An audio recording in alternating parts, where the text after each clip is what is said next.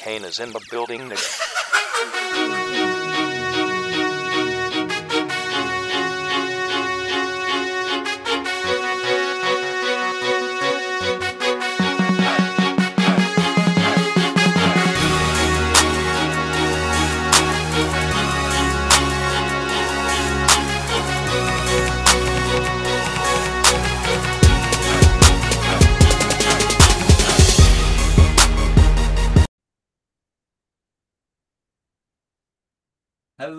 welcome back to another Three Pete podcast.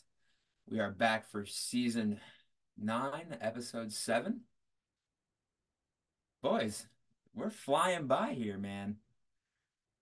As always, I'm TJ, your host this evening, and I'm as always, I'm joined by Josh Romowitz. Stephen Bonazzo. we got quite the program here for you listeners. And I think we should start off with uh, a little recap of this past weekend's NHL action. Uh, specifically, we had a stadium series.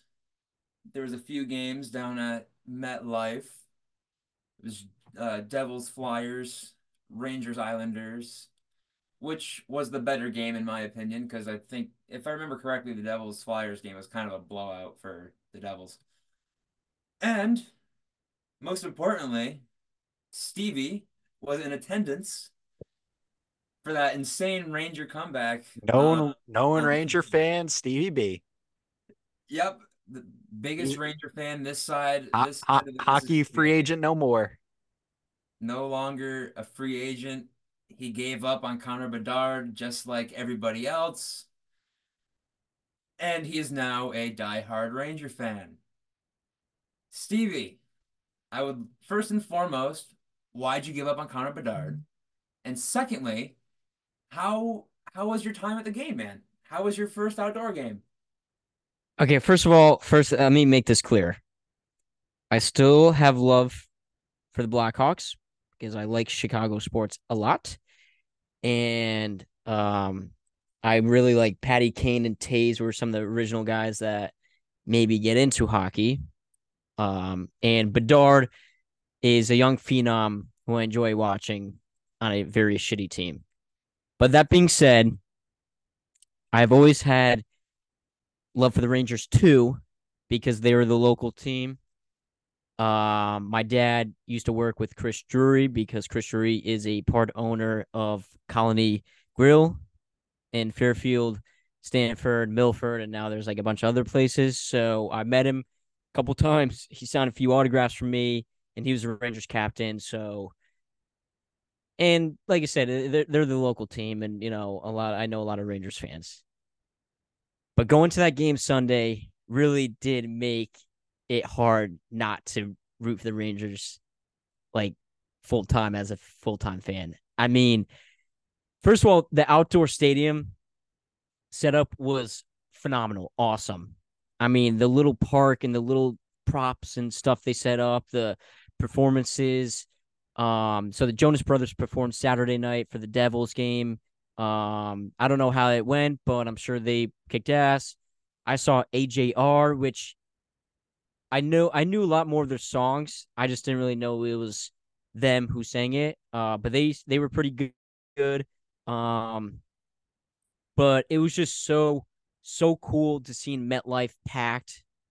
Um, with all hockey jerseys, whether it was Islanders or Rangers. Um, and it was cool seeing everyone bundled up, like looking like they were going ready to ski. I bought a ski mask. I bought like nice wool, like ski socks. I bought so much like stuff from the ski store in my town just to make sure I was warm. I had my brother gave me one of his Rangers jerseys. I had a sweatshirt on. I had my nice thick Sherpa line jacket. I had leggings, um, like you know, tights that you'd wear like like playing sports, like under your pants and stuff like that. So I was bundled up and I was warm. Um, but it was it was really an awesome experience to one that was actually my first ever Rangers game, and to see Rangers Islanders was awesome. The battle of the New York teams, but then to be at an outdoor stadium, I mean, like this is not just like yes, they have like an they have the Winter Classic every year. yes, the stadium series now has been going on for quite a bit of you know for a good good good bit good a good amount of time. Jeez, I couldn't say that correctly. Um, but it's not. It hasn't been like a forever thing. It's still still like a newer um thing they've done. But it's not like it's like in this area every year. Like next year, it's in Columbus. So the fact that I was able to go and it really didn't feel like a normal like regular season game. It felt like it was like something more, like a winter classic, or like it really was something special. Um, with all the different branding and like just hype around it. So it really was a fun time. Um, the game itself was fantastic. The Rangers looked like crap for a lot of the game, and the Islanders really played well. They, the Islanders played so much better than the Rangers did, but the Rangers, when it mattered, came back. And um, the boys, so my brother, myself, and our buddy and his dad, we came up with a group parlay. So I'll, I'll share it with the fans. So it was Rangers money line. Had to take Rangers money line, no doubt about it. You know how how you, you can't really take the the puck line in, in hockey. It's not like football. It's like you got to take straight money line. And how do you not take Rangers money line? So Rangers money line. Because it was an outside game, we took the over on goals. Uh, so it was like at five and a half. So we took the over. That hit because I mean Saturday night was nine goals, so it was six three, and then we had it was six five, so it was eleven goals. So we cleared that no problem. And then we wanted to take a shots on goal. So we took Kreider because Kreider loves to shoot. So he we his was I think because I do DraftKings and they do FanDuel. So it was about three and a half, four, four and a half. So he had like seven entering like the third period. So he cleared that pretty good. And then this was my leg. So Saturday morning, I told my brother, Mika Zibanejad is scoring because I like Mika a lot. Every time I turn, I'm watching the Rangers at home. This dude's making great plays. So I said, Mika Zibanejad is scoring. And Saturday night, I had a dream that Mika scored, and I didn't bet on him, and I was so mad in my dream. So I said, I, I, I have to. That's my leg. And what do we know? To tie the game, this dude was like, uh, like his his body was like as low as a stick on the ice with the me- meanest one timer I've seen in quite a while. Right through the net, right past Sorokin to tie the game we were going nuts because our Rangers money line was almost like cooked. So then not only did they tie it and pretty much almost send it to overtime, and Mika scored, we were going crazy. Um, and then when Panarin scored in overtime, we were nervous that it might not count. But then when the um when the ref like made the announcement, the stadium got quiet because the stadium was roaring because Rangers scored. They were celebrating like they won, and then just like the last four minutes of the game were was absolutely wild. So when the when the ref came on, everyone stopped, and then when he said, "The goal is good," it just went crazy. The Rangers goal horn went off, and then their little um, you know, chant that they do after "Go, hey, hey, hey, hey, hey." You know, it was just like, just and and that alone just gets the whole like. I can only imagine that MSG, but at MetLife when you had like double because it was mostly Rangers fans.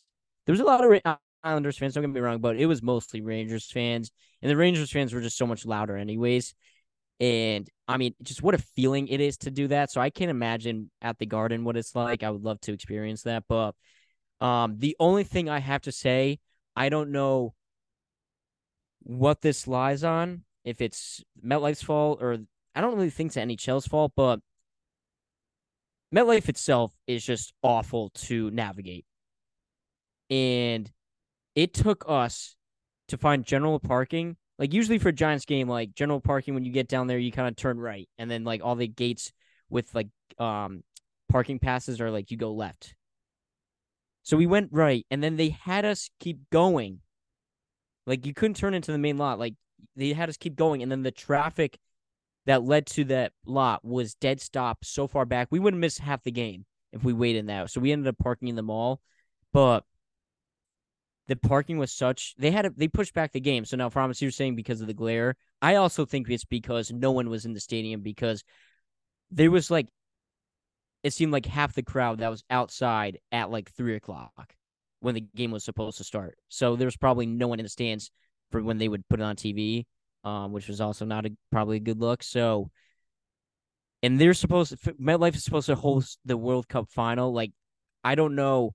Now these are New York fans. This was the battle of the New York teams, who have probably been to MetLife, most of them, for Giants and Jets games, who and probably have an idea of how MetLife works. Now imagine people coming from other countries who, one driving in New Jersey in that area is like hectic to begin with. Then MetLife itself is not easy. And then this is now the World Cup final where it's going to be probably like as many people as that stadium could possibly hold. Like I'm sure they're to try to fit more like seats in there somehow, some way. Like it, it's to be packed and you're to have people coming from everywhere. That's to be a nightmare. So they need to fix something before that because that getting to the game was usually getting to MetLife's not too bad, and usually like parking we're able to figure out, you know, somewhat, and we're usually pretty good. But it was such a shit show doing that that they need to figure it out. But besides that, it was an awesome time. That mall, I don't know if you guys have been to that mall. That mall is really nice. I recommend if you guys have the chance, check out the American Dream Mall right by MetLife because it is cool. Uh, but overall, it was a great day. Glad that's gonna. Hey, that's gonna add to the nightmare for the World Cup, though. Well, no, that's what, and that's why because that's what happened because it was over President's Day weekend, so everyone had off. It was a Sunday, so everyone was shopping. Then you had the Stadium Series. It that whole area was so congested, so bad, and this was just for like just the NHL, like an outdoor game, you know, and it was that bad. Now imagine, like we're talking about possibly a top two like worldwide sporting event because between this and the Olympics, and you're gonna have not only like the because they'll have early games, but the final, the final is going to be at MetLife. Uh, it, it's I, oh, I you couldn't pay, in the fact that you're gonna be paying tens of thousand dollars to be sitting where I, we were sitting, and only more as you get down to deal with that. Oh, good good luck to them. They're gonna have to figure out a plan. But, anyways, yeah, no, it was a blast. Um, I got hockey fever right now. I'll tell you that. I'm watching hockey. I'm playing chill. I'm on my PlayStation. I'm, I'm just like, it, it's just it really is like a fun atmosphere to be a part of. And I know TJ, I know you you love to watch your Bruins like every every night they're on, and I'm sure you probably enjoy uh going to the garden. Well, the fake garden whenever you have the chance. It's the garden. You said it right. It is a garden, but it's not the garden. Everyone knows what the it's garden the Boston is. Garden. It is a Boston. It's a garden, but it's not the garden. Yeah, it's the Boston Garden and the the, gar- Garden. and the garden. And the There's garden, Boston yeah. Garden and the garden. Yeah, You- exactly. We both we all said it right. Yeah, yeah. We- I- yeah. I- why are you trying to cause rifts here, Stevie? I'm not causing rifts. I'm just Hey, I'm- hey, he let him have it. He's no longer a fan free agent. This is this is exciting for Stevie. I'm I'm just, I'm just saying it it really is like um yeah I, I'm just I wish I got into ho- hockey earlier than I have you know I wish I've gone to more like I said this is only my second ho- hockey and the, my first one I, I went to- too long, my friend. yeah no it has been in Far um too long. and that first hockey game I went to was Devils Maple Leafs a couple December's ago because the Devils games are cheap. Um, it's just the Rangers games are just so freaking expensive. But I will say this: it was funny. So the Rangers and Islanders fans actually kind of got a. lot- There was a couple um people chirping each other I saw, but for the most part, everyone was probably it was pretty like behaved well. Um, but my buddy's dad, he was talking to one of the workers, and they said the Philly Devils game. He said those fans were just like out of control. So, which makes sense with Philly, and then you know Devils fans themselves seem like you know they get involved with Philly, and yeah, forget about it. So I guess it seemed like Saturday night was much more chaotic, fan experience wise, than it was uh was Sunday. So, um, but overall, it was a good thing, and um. Uh, next thing I think the next thing I gotta go is to the Winter Classic. You know, complete the complete the dual thing. I mean, it probably won't be for a few years because the Rangers played when it was at Citi Field. I might have to Uh, take a trip to Chicago next year. Just saying. Catch a Bears game. Check out the Winter Classic. Just saying. See, it won't line up because the Bears don't play football in the, when it really matters. Well, now the season's this. Well, all right, TJ. I, I see uh, you're getting you're getting your comeback against me from me making fun of the the Boston Garden. So, I can't defend you there. He he's spot on there. Well, technically, all teams have been playing on New Year's because the stadium, uh, because the schedule got lengthened. Even the Jets this year, they played on New Year's, and the Giants they did too this year. They, uh, you know, they played the Rams on New Year's, so, uh, we all played on New Year's. But I, it, it was a good, uh, it was a good joke, TJ. I I think I think I said meaning meaningful football. Yeah, well, they still play football. If I could catch a game in general, it's you know, It's not meaningful football. It's garbage time football. listen, everyone's playing for something, right? I, I guess at the end of the day. Anyway, I would uh you touched on bits and pieces a, a little bit, Stevie, and I want to toss it over to Josh and kind of just talk about the game itself. Uh I know the Rangers started out hot. They got a goal real quick. Islanders came out, scored three straight. Four four straight. So four, yeah, four unanswered. And then we all know the rest is history. So I want to get your perspective, Josh, somebody who wasn't at the game but watched along, followed along. What what were your thoughts? How'd the boys play? Was it something you expected? Was it was it more of a surprise that it was six five in overtime? Um, and I'm also going to turn to Stevie here from or his perspective from being at the game. First, I want to talk about, and I can't leave this out. Shout out Matt Rempe. What he did was historic on several uh, occasions. First, he was the first player in NHL history to make his debut in an outdoor game. So shout out him. One second into his NHL career, dropped the gloves and fat and fought Matt Martin. Doesn't get any better than that. You play one second in the NHL and you serve a five, and then you have a five minute uh, penalty. That's a great way to start. Let alone he's a six seven kid. So shout out him. He's a gritty guy that I, I'm as a fan. I can only imagine how exciting it was to see him in person. Right, Stevie? Like how electric was it when when um when they uh, dropped the gloves? It was, and I was pissed. So we we got to our seats, and they said, "All right, let's go get drinks." You know, and of course we saw it on the TV thing, but everyone walking just stopped walking. They're like, "Oh," because like they just heard because you could hear the stadium erupting, um, you know, from like out when you're in the concourse section. But everyone like just walking around trying to find food and stuff, like stopped and just watched the TV to watch the haymakers being delivered between um him and I forgot who on the Islanders he fought. Matt Martin. Matt Martin. Okay, but And and Matt Martin said after the game or in between uh in between the penalty boxes that that Rempe had a bit a bigger reach than fighting Zdeno Chara. well, he's he was long. Matt Martin, Matt Martin fought Chara, and they're both big customers. And someone having more reach than Zdeno Chara is just This ridiculous. guy's a center. Like it's not like he's a It- defenseman like Char. he's a, that's what I'm saying. center. It's- he moves. He moves quick. Like he's known. Like this is And he- crazy.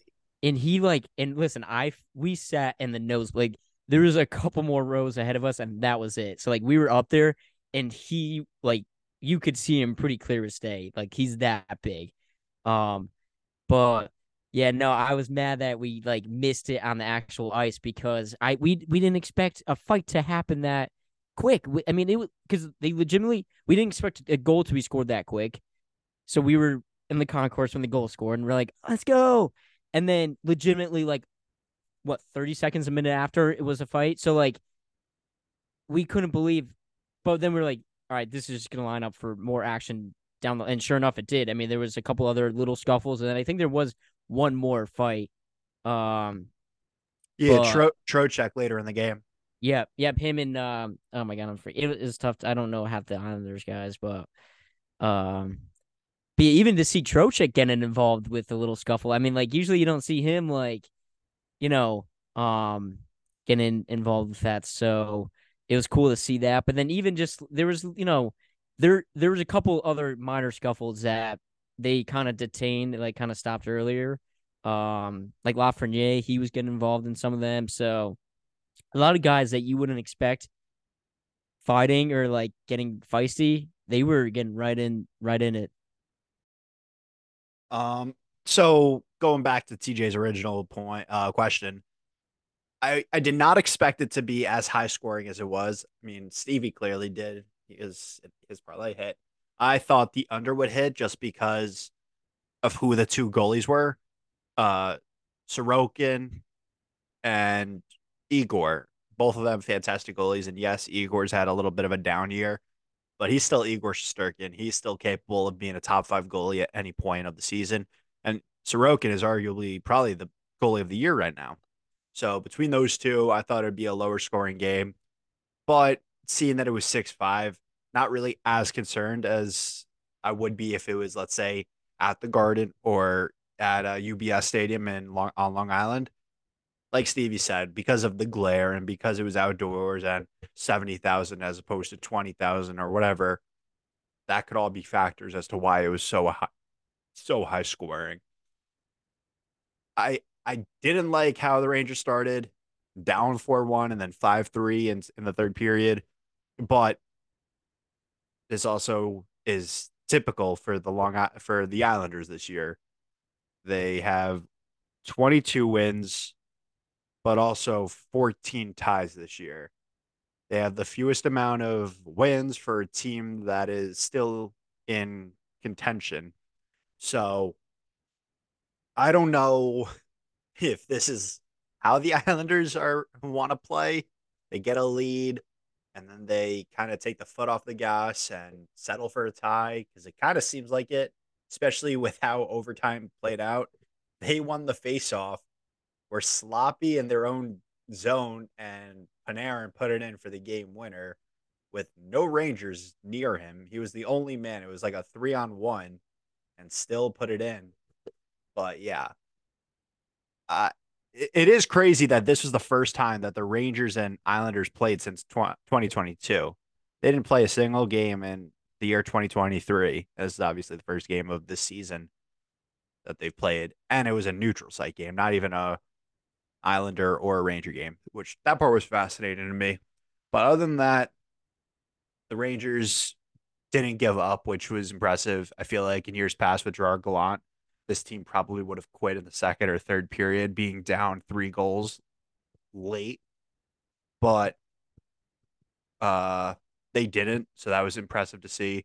And guys like Kaapo Kakko and Alexi Lafreniere, who people labeled as busts a couple years ago when they didn't look like the number one and number two picks that they were drafted to be. They had impactful games. Kaapo Kakko had an assist. Lafreniere was all around the puck. He he had a good game, even though he may not show up in the stat sheet.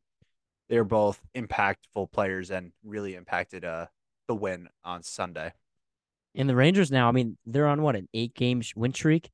Um, yeah, after after their last win, they're on an eight game win streak. And even to now, so you think like they played Sunday outside and really physical, like tough game, and like you're playing outside, so it's a different kind of conditions, different kind of wear in your body.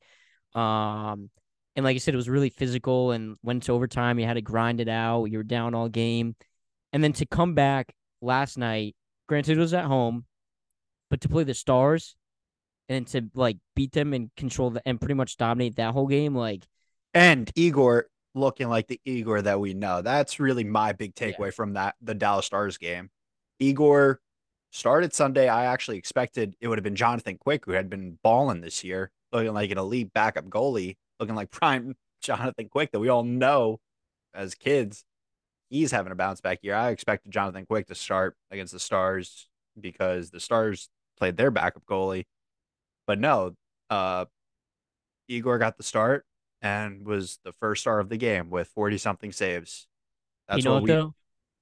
But you need like if maybe it was on purpose, maybe it was intentional. He needed that confidence booster. He does, and hopefully maybe between Sunday and and today, uh, or last night, I mean Tuesday, that because the playoffs are quickly approaching. You pretty much have much yeah March, and then when a week or so in April, and then it's playoff time, and then obviously the Rangers. You had you went to the Eastern Conference Finals two years ago with being so close making to the cup, and then last year losing to the Devils first round. So like, there's the, the what their record is and how they play this year. Like, there's a lot of expectations to get back to, you know, really the cup, but especially the Eastern Conference Finals. So if this is what's going to start, um, I mean, it's it's great that Quick has been playing so well because last year when Igor was struggling at times, um, Halak was just awful.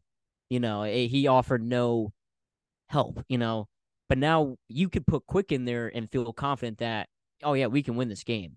So now if you have two guys like that, but you need Igor's confidence because at the end of the day, he, when he's at his best, he's one of the best goalies in this game right now.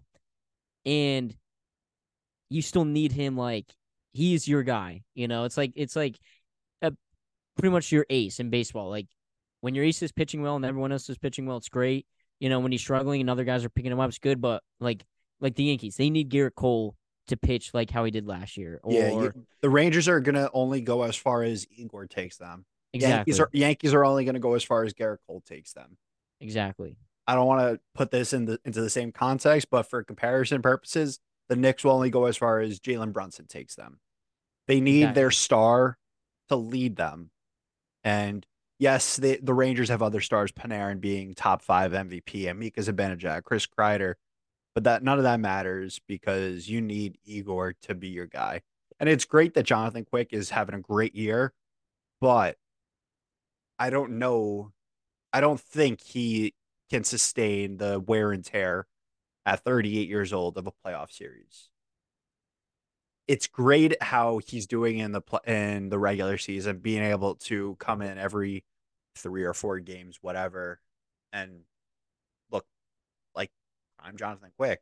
But to do it in the playoffs and the, in that environment again and have the quick turnaround, I, I don't think you could count on him. So to see Igor getting right, getting looking like his old self that we we need as Ranger fans and TJ, this is the right time to see a guy like him to peak. Because he, he hasn't peaked yet this year. No, he, if I remember correctly, he was uh, he struggled a little bit getting out of the gate. Wasn't 100% the Igor that Ranger fans have come to know and love. Um, but we we see this quite often. It'll take it'll take a little bit to get back into, you know, game pace, get back to that uh elite level of goaltending that you'd expect him to play at. There there was also uh speaking of fun events this weekend, there was another fun event this past weekend. It was NBA All-Star weekend. Some people may have enjoyed it, majority have have not. And that's that's that's a whole other topic for another day or a few minutes. So, Josh, you and I watched a little bit of the game or most of the game together on Sunday, uh, out and about. It was was the highest scoring game in uh, NBA All-Star history. Yep. And the first time a team cracked 200 points. All right, and that that comes into that rumbles into my uh, first question here. Is it a waste at this point to have the NBA All-Star game? You'd think with the all the, the top talent in the NBA playing a game against each other, you'd expect it to be a super competitive game, the best of the best, iron sharpens iron. But you see the winning team scoring 200 points. There's no defense. You got you got Tyrese Halliburton trying to do the elbow pass. You got Nikola Jokic and Luka Doncic just being like brothers, little brothers out there, just trying to do whatever whatever they can to, you know, I guess spice up the game. I wouldn't say it's spicing it up. Uh, it, it's enjoyable to watch, but if you're a hoops fan, it's it's kind of meaningless at this point, and I kind of want to hear from both of you guys if you think it's time to make a serious change to the format and or just get rid of the All-Star game altogether. I'll go first, then I'll let Stevie jump in after. Um, Sounds good. Yeah. ah, it's tough because I don't think they you, you need to scrap the game and also and the weekend itself. Yes, I think the game though is kind of heading towards that pointless direction because y- it it's supposed to be enjoy enjoyment. It's supposed to be entertaining and yeah, you don't expect there to be defense, but you want it to be fun. And the whole purpose of it is the enjoyment, the entertainment, the fun aspect. And yeah, you, some people might think it was fun to watch a team put up 200 points. But when you're when a guy is shooting half court shots and Anthony Edwards said he's going to shoot left-handed and basically shoot hit at the top of the backboard. I don't really consider that fun. Not many people do. There really were no monumental plays. There were no cool dunks. There were no monumental moments from the game like in years past. The, the coolest part for me was seeing Halliburton go five for five from the three to start the game. Yeah. And the fifth one being from almost the logo. Other than that, it was just back and forth, dunk, layup, miss shot, all game. And to my point, I think maybe the league will should consider like what hockey does, like a three on three type tournament. If guys don't want to play defense, then condense the court and let them play sort of street ball esque basketball. Play to 21 and have like a mini tournament that way. Um, other than that, I I had no complaints with All Star Saturday. I thought that was great. Maybe you could say like got some guys were robbed, like Jacob Toppin. This Jaylen Brown, I think, was god awful. But we'll save that for later. Yeah, the game itself, it, it's sad that it came to this, but I think we could all blame the uh, load management culture of the NBA and guys being afraid of possibly getting injured and not playing the game that they love because they want to entertain the fans and have some fun playing with their their friends. So it's a shame that it's came to this, but we'll see if Adam Silver in the league adjusts like hockey did. No, I'm glad you brought up the three on three thing because I was thinking that in my head, like maybe they could do a three on three type thing or some sort of method like that to where maybe you can increase the competitiveness a little bit. Um, and I just, I don't know. I to me, yes, it's cool seeing like and Mike on the they were talking about this on the Michael Kay show yesterday when I tuned in, um, or either Monday or Tuesday, whatever I tuned in, and they were saying like. Michael was K was saying like, yeah, it's cool seeing these the guys' athleticism making these shots or doing some of these dunks, but at the end of the day, I mean, like pretty much now they they take those deep shots anyways in games and make them. And then like some of these dunks and stuff like that, you see a couple and then you're like, all right, it's the same kind of ones over and over again, you know?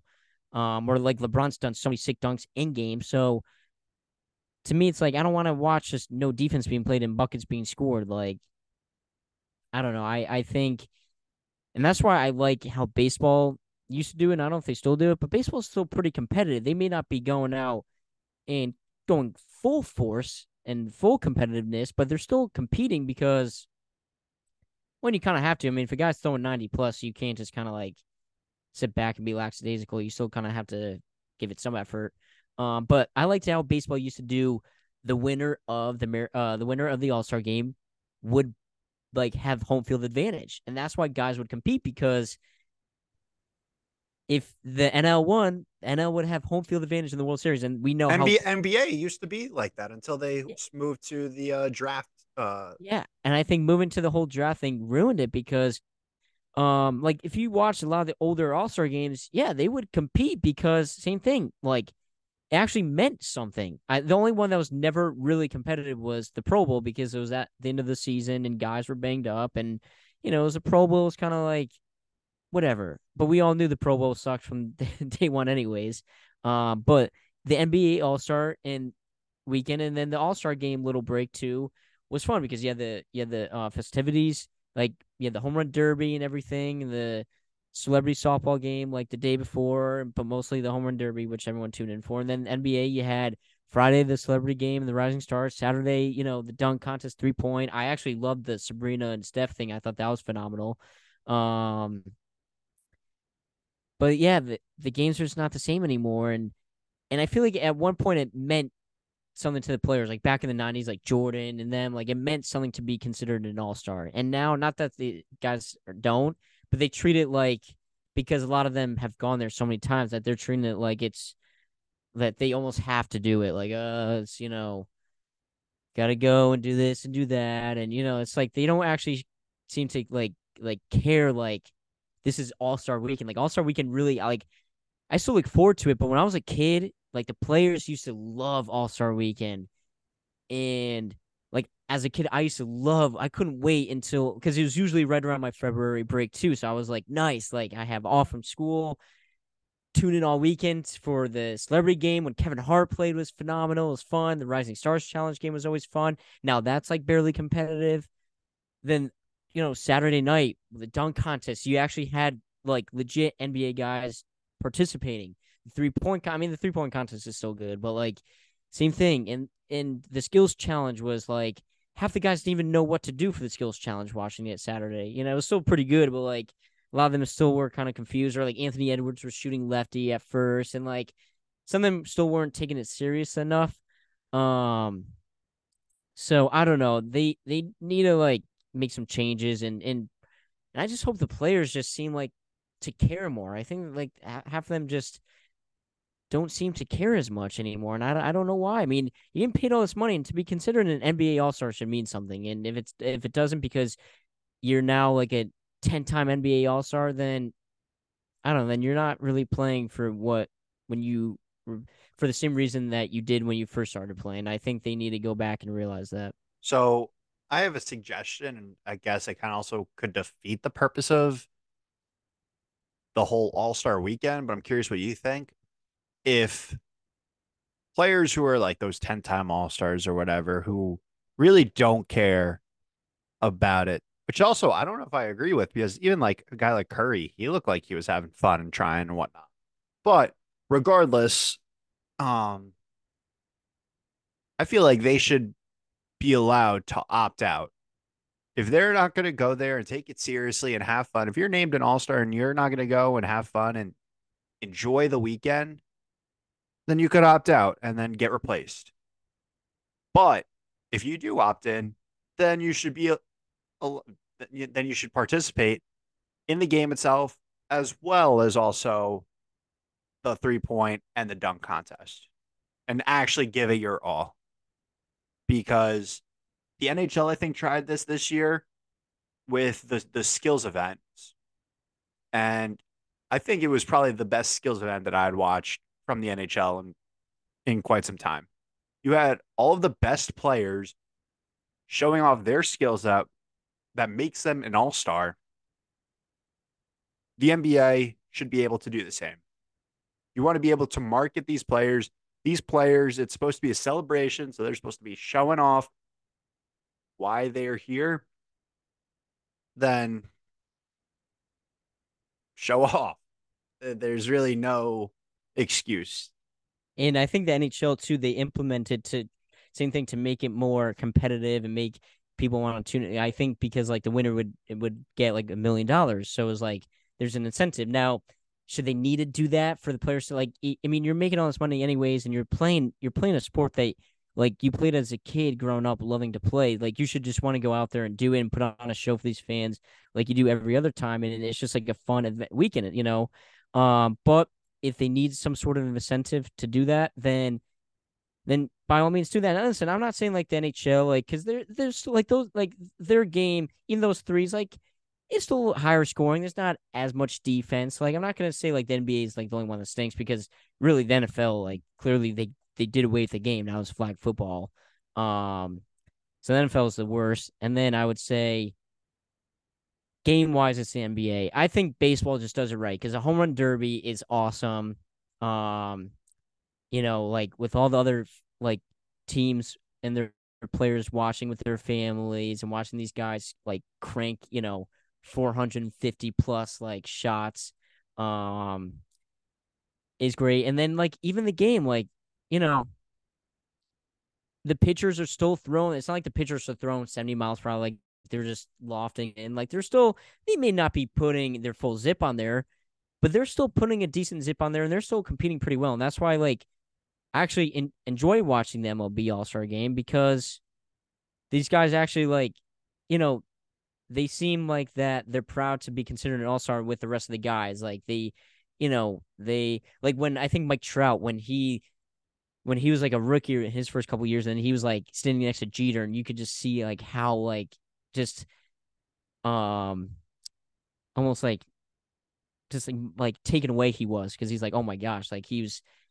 an all-star next to Derek Jeter, you know, and like these other guy like like at the time that those guys were getting ready to retire and be done. and it should be the career. and it should be the same because like you got these young guys like who are all-stars alongside LeBron, That's AD, Curry.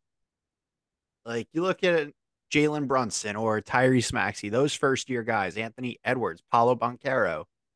Like yeah, they're playing alongside LeBron James, who basically who has been an all-star now for 20 years.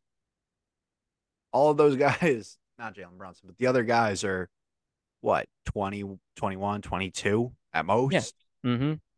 Like you don't think they're enjoying trying to enjoy that moment? I don't know if they are enjoying it as much as they would if All-Star weekend meant something more than it does.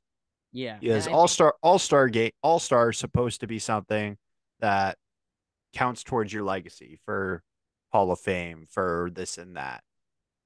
But it's kind of being taken as a joke. And it's a shame because that really will be a, a deal breaker when when all when it's all said and done. Like when you when LeBron goes into the Hall of Fame, they're going to mention 20-time All-Star.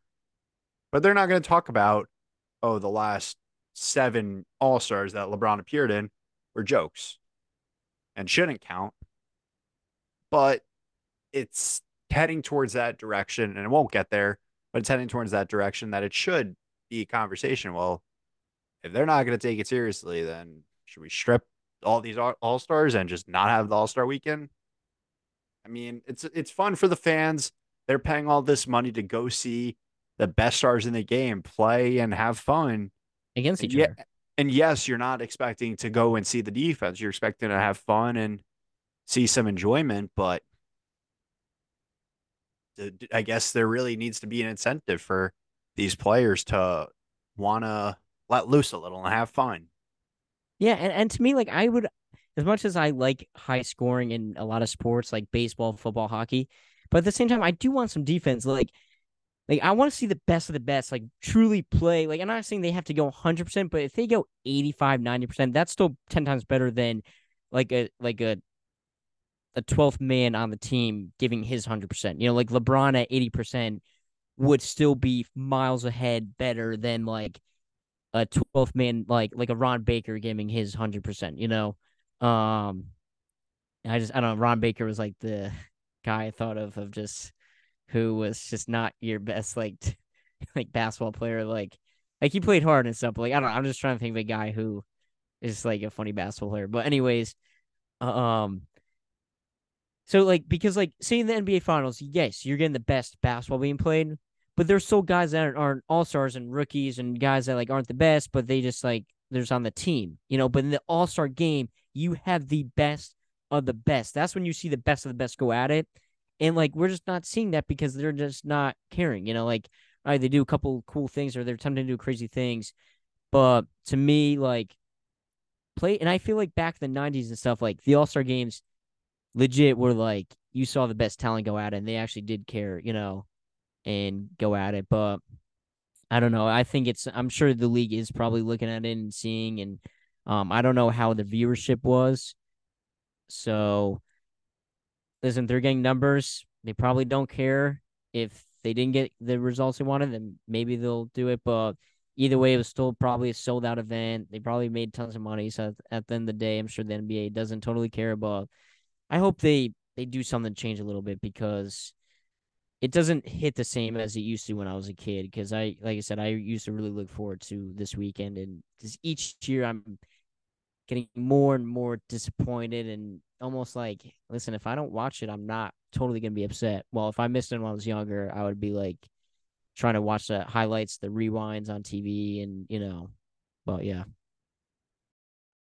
Yeah, it's it's rather unfortunate to see like an event that we've all grown up loving and and watch almost religiously when it comes around. It's almost comes to the point where it's not must miss TV, but we're almost like not going out of our way to make sure that we're around to watch it.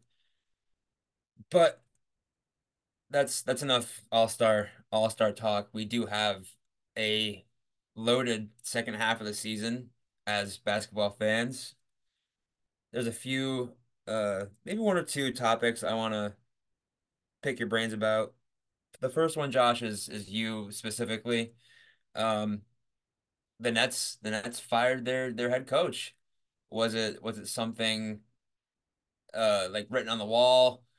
Like the way the season's been going for you guys, it's been kind of up and down and uh, a streaky season in a sense where you get some wins together, string some losses, kind of no consistent uh consistent basketball. Um, have they hired somebody else to step in? Okay, cool. Uh, yeah, let's uh let's let's hear it. What are your what are your thoughts about the exit and the now entering new head coach?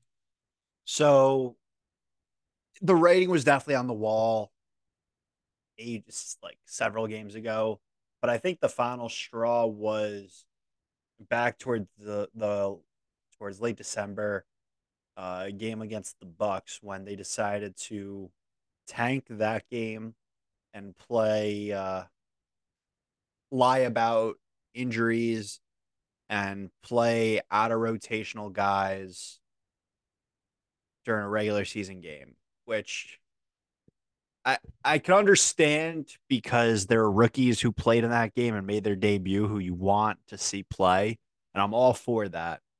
But they lied about a couple guys' injuries and they got fined a hefty amount for that. And a guy like Mikal Bridges played the first quarter and that was it. There are guys who they're there to compete. And yeah, you're not winning many games, but they're there to compete and they're trying to play their best and trying to make a name for themselves. And they're not doing that. So ever since then, it seemed like he kind of lost the locker room. The Nets are now 21 to 33, 12 games under 500. On the outside looking in for on the uh, on the, for the play in, Stevie's Bulls are four games up up on them, so it's not really looking too good for uh, the Nets this year. But I am excited about the interim coach that they hired. I'm sure Stevie, uh, maybe Stevie could actually tell me some more about uh, the coach because it's Kevin Ollie, the former UConn head coach. Yeah, uh, he was there when Shabazz Napier, I believe even believe Kemba Walker, uh, all those UConn get all UConn guys. I know he. I know Shabazz was definitely there. I didn't. I don't know if he was an assistant when I think Kemba he was was, there. because, because he did win a national title. Yeah, well, because he, well, because so UConn won 2011 and then won 2014. So he was the head Oh, coach of the true. 2014 team, but he might have been. assistant 2010 to 2012, and then 2012 to 2018, he was the head coach. All right, so he was there for Kemba then. But just Jim Calhoun was still the coach. So, Okay, Uh, yeah, that makes sense. but no, Kevin Ollie, he and TJ, you could probably agree with this too. His time at UConn started off great because of the national championship, and then it just went downhill quick year after year after year.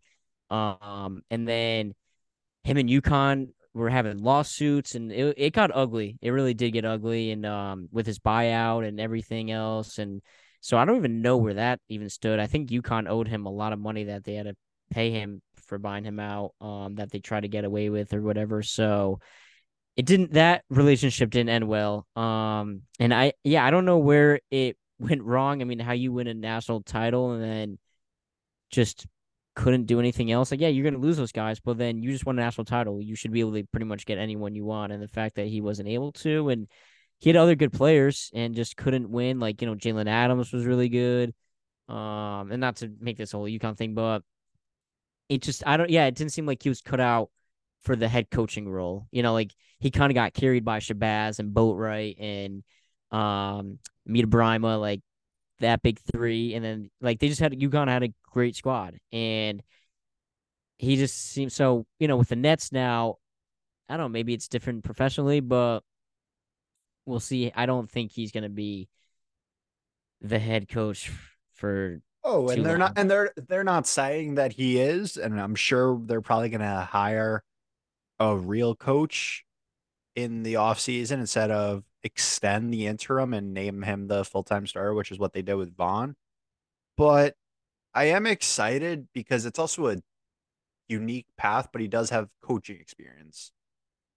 Like, yes, Jacques Vaughn had the coaching experience, but he really didn't have the support of the players like Kevin Ollie has. And he's kind of working himself up from how his UConn tenure ended.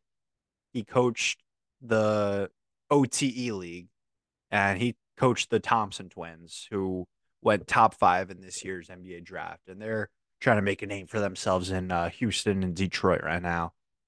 The Nets signed a, a G League guy, uh, an OTE guy to a G League contract today, Jalen Martin. He was cut by the Knicks G League. So, and now there are guys like Cam Thomas who are saying that he was thinking about committing to UConn because of Kevin Ollie during the, those Shabazz Napier days. So it was interesting to see like the shift in energy and how much a coaching change can really shift the locker room, even if the season is essentially lost. So maybe the Nets will play harder and will continue to at least give us give us fans some enjoying enjoying enjoyful some good basketball to watch. I couldn't figure out Enjoyable basketball. enjoyable basketball. I was trying to figure out what En- enjoyment. I was trying to figure out how I wanted to word that. Well, I think to to your point is um, like you said, whenever there is a coaching change, there usually is. You can see a different, like style of play, whether they it's a different kind of scheme or the guys play harder, um, because they they miss their old coach and or they didn't like their coach and so now they're trying to like you know they actually like playing their sport again. Um, but we'll see how long it lasts because sometimes the coaches are able to like these interim coaches they get the the head the full time coaching uh, title because they able to get their team to play well, but then after that half year or whatever, it doesn't work out. Um, or some of them it does, or then some of them they're they the, for the first like couple weeks they do well, and then it just tanks off. So we'll see how well Kevin Ollie can have the Nets play if he's able to get them playing well at all. Um, but hopefully with the break and, and a little bit of new leadership, they're able to do that. But I mean, Kevin Ollie, he's he he for himself, he played in the league with many teams and 16 year years. vet.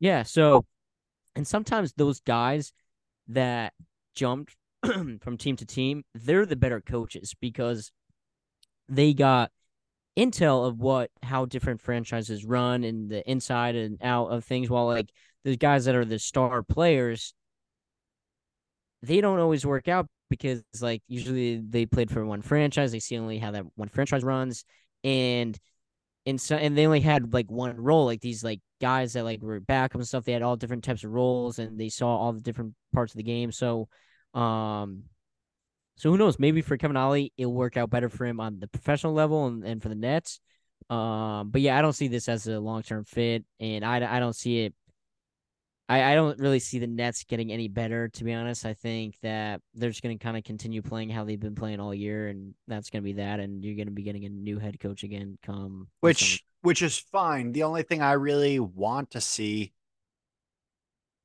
is he he was hired on Jacques Vaughn's assistant staff to improve the defense, and the defense has not really looked what it was advertised to be, because you have a lot of defensive stars on this team, and our defense has not been up to par under Jacques Vaughn's uh, schemes. And now, can you blame Kevin Ollie for that? I'm sure.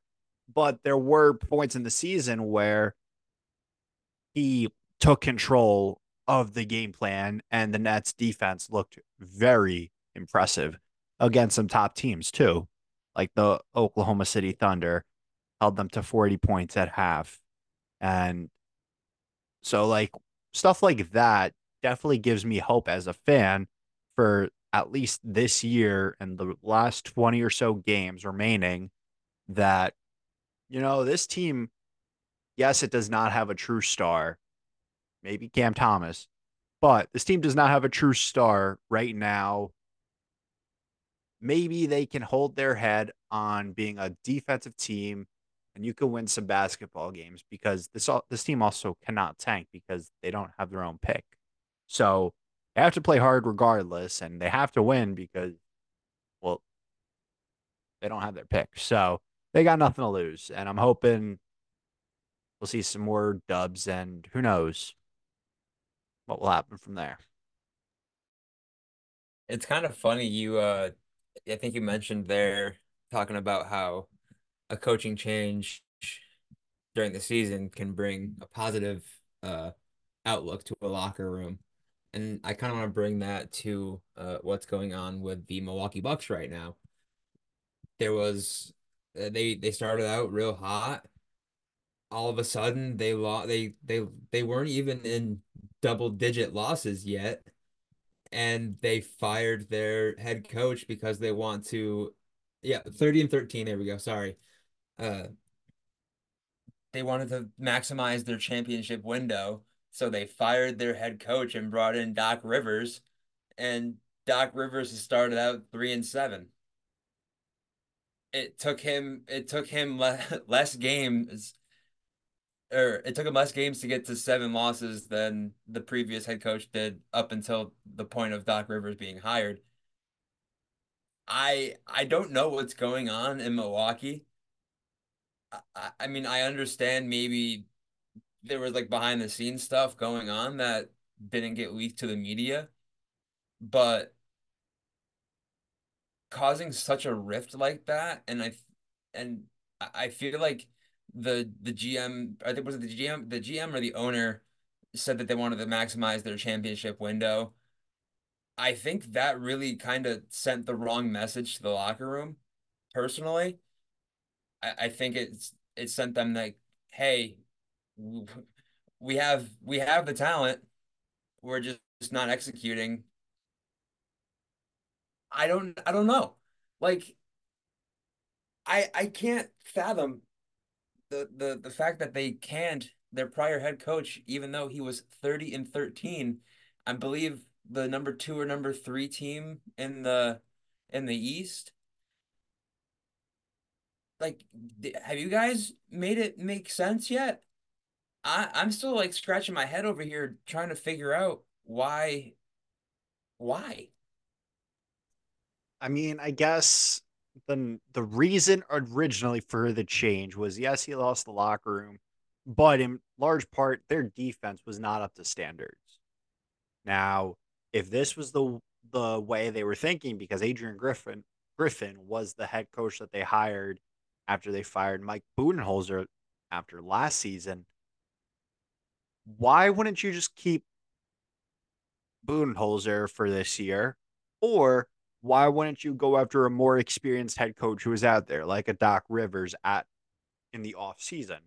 Why bring in Adrian Griffin, who you know was a young coach with very little experience? You kind of need to give him some sort of wiggle room and some patience. But on the other hand, when you have Giannis and Dame Lillard, that's a small championship window that you have. So you kind of had to balance both, and it kind of made for a messy situation because, like, both sides are in the wrong here. Like, and I don't really know how Milwaukee can quickly learn Doc Rivers' system in a in a short All Star break because they certainly didn't do much uh, didn't have much success leading up to the All Star break, so they're using this this break to uh, quickly learn and adjust to his his style. But you got like 20, 25 games left to adjust. That's not enough time. Teams install game plans in the off season and practice and training camp to prepare for an 82 game season. The All Star break is for little fixes, not install a whole new game plan and, and an offense and a defense I don't know where the Bucks can go, and the trade de- deadline obviously passed. It's not really looking pretty for the Bucks. I'm sure they will still be fine in the playoffs and get past the first round because you got talented guys like Giannis and Dame Lillard, but I don't see them making it out of the second round. I think they'll get upset very, very early against a team like Miami. I would take Miami against them. Miami is has a better coach, and they got guys who are willing to fight for their coach and lay it all out there.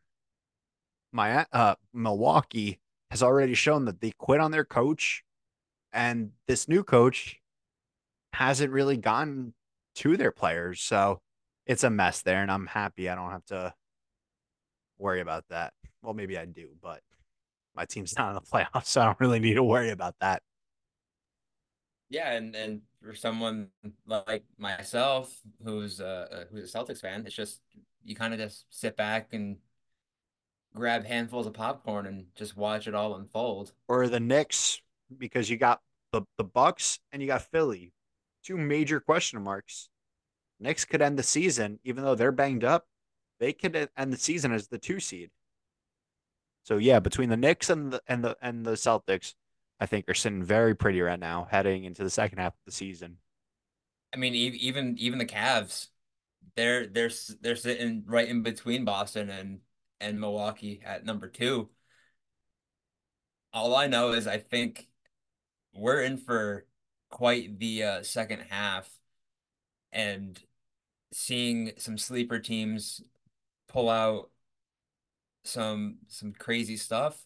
I personally, and for Castle's sake, I would love to see the Knicks back in the playoffs. I think I think it would make make that man very happy, and it would make make make New Yorkers and New York uh, uh, specifically Knicks fans just a little a little less stressed. And I know out west is out west is going to be a dogfight too. We we know that between Minnesota, the the Thunder, the Clippers have bounced back, the Nuggets, the Suns, etc. I think we're I think we're in for quite the second half, boys.